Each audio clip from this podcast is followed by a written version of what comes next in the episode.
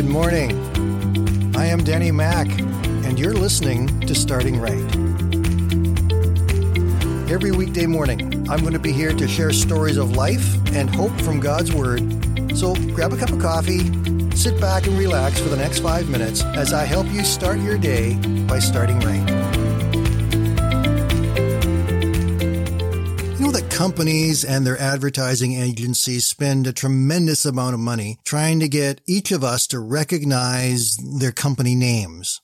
And as soon as that name is said, they want us to have this picture in our minds as to what that item is that they're trying to sell us. Let me show you what I mean. Coca-Cola.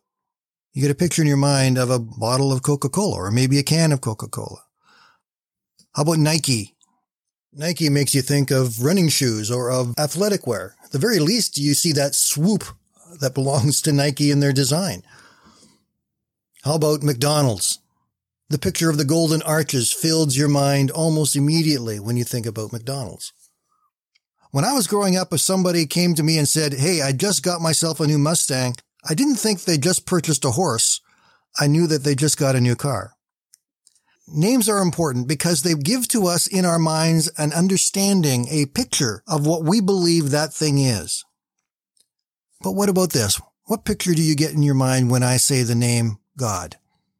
It's a little bit harder to define sometimes. It's very easy for us to see it's great and glorious, it's powerful, but we don't know what God looks like. And so we sometimes have this fuzzy understanding of what he really is and what he really is like because we only know him maybe as God.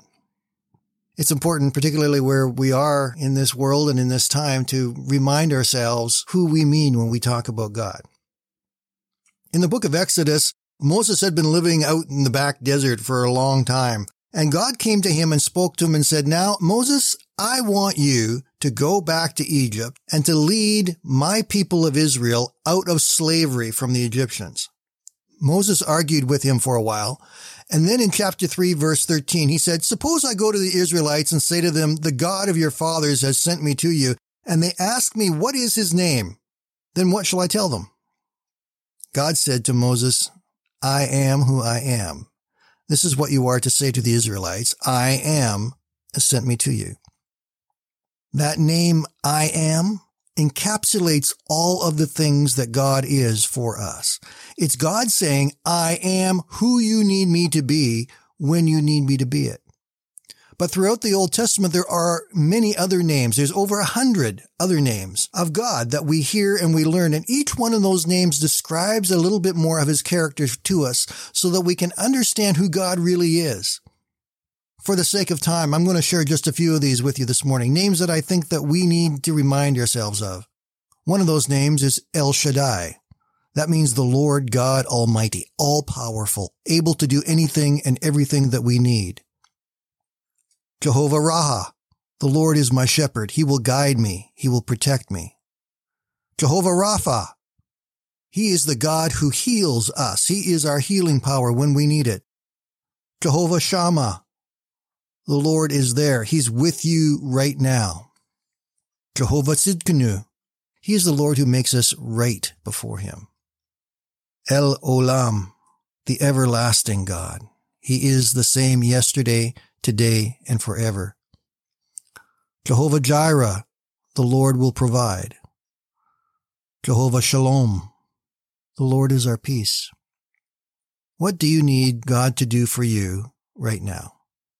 Maybe in one of those names, there's something specific for you. I know that in those names, there are two of them specifically that we need for our world around us right now. Jehovah Rapha, the Lord that heals. Our land and our lives need to be healed. Jehovah Shalom, the Lord is peace. This morning, as we move through another week of rather tumultuous times, we have a God who is the great I am. He is everything that you need him to be right now when you need him to be it. When you talk about God, get a picture in your mind of what it is that you need and what he can provide and guide and lead you in for your life right now, because that is who he is. And he loves you that much. Have a great day, everyone. We'll talk to you again tomorrow.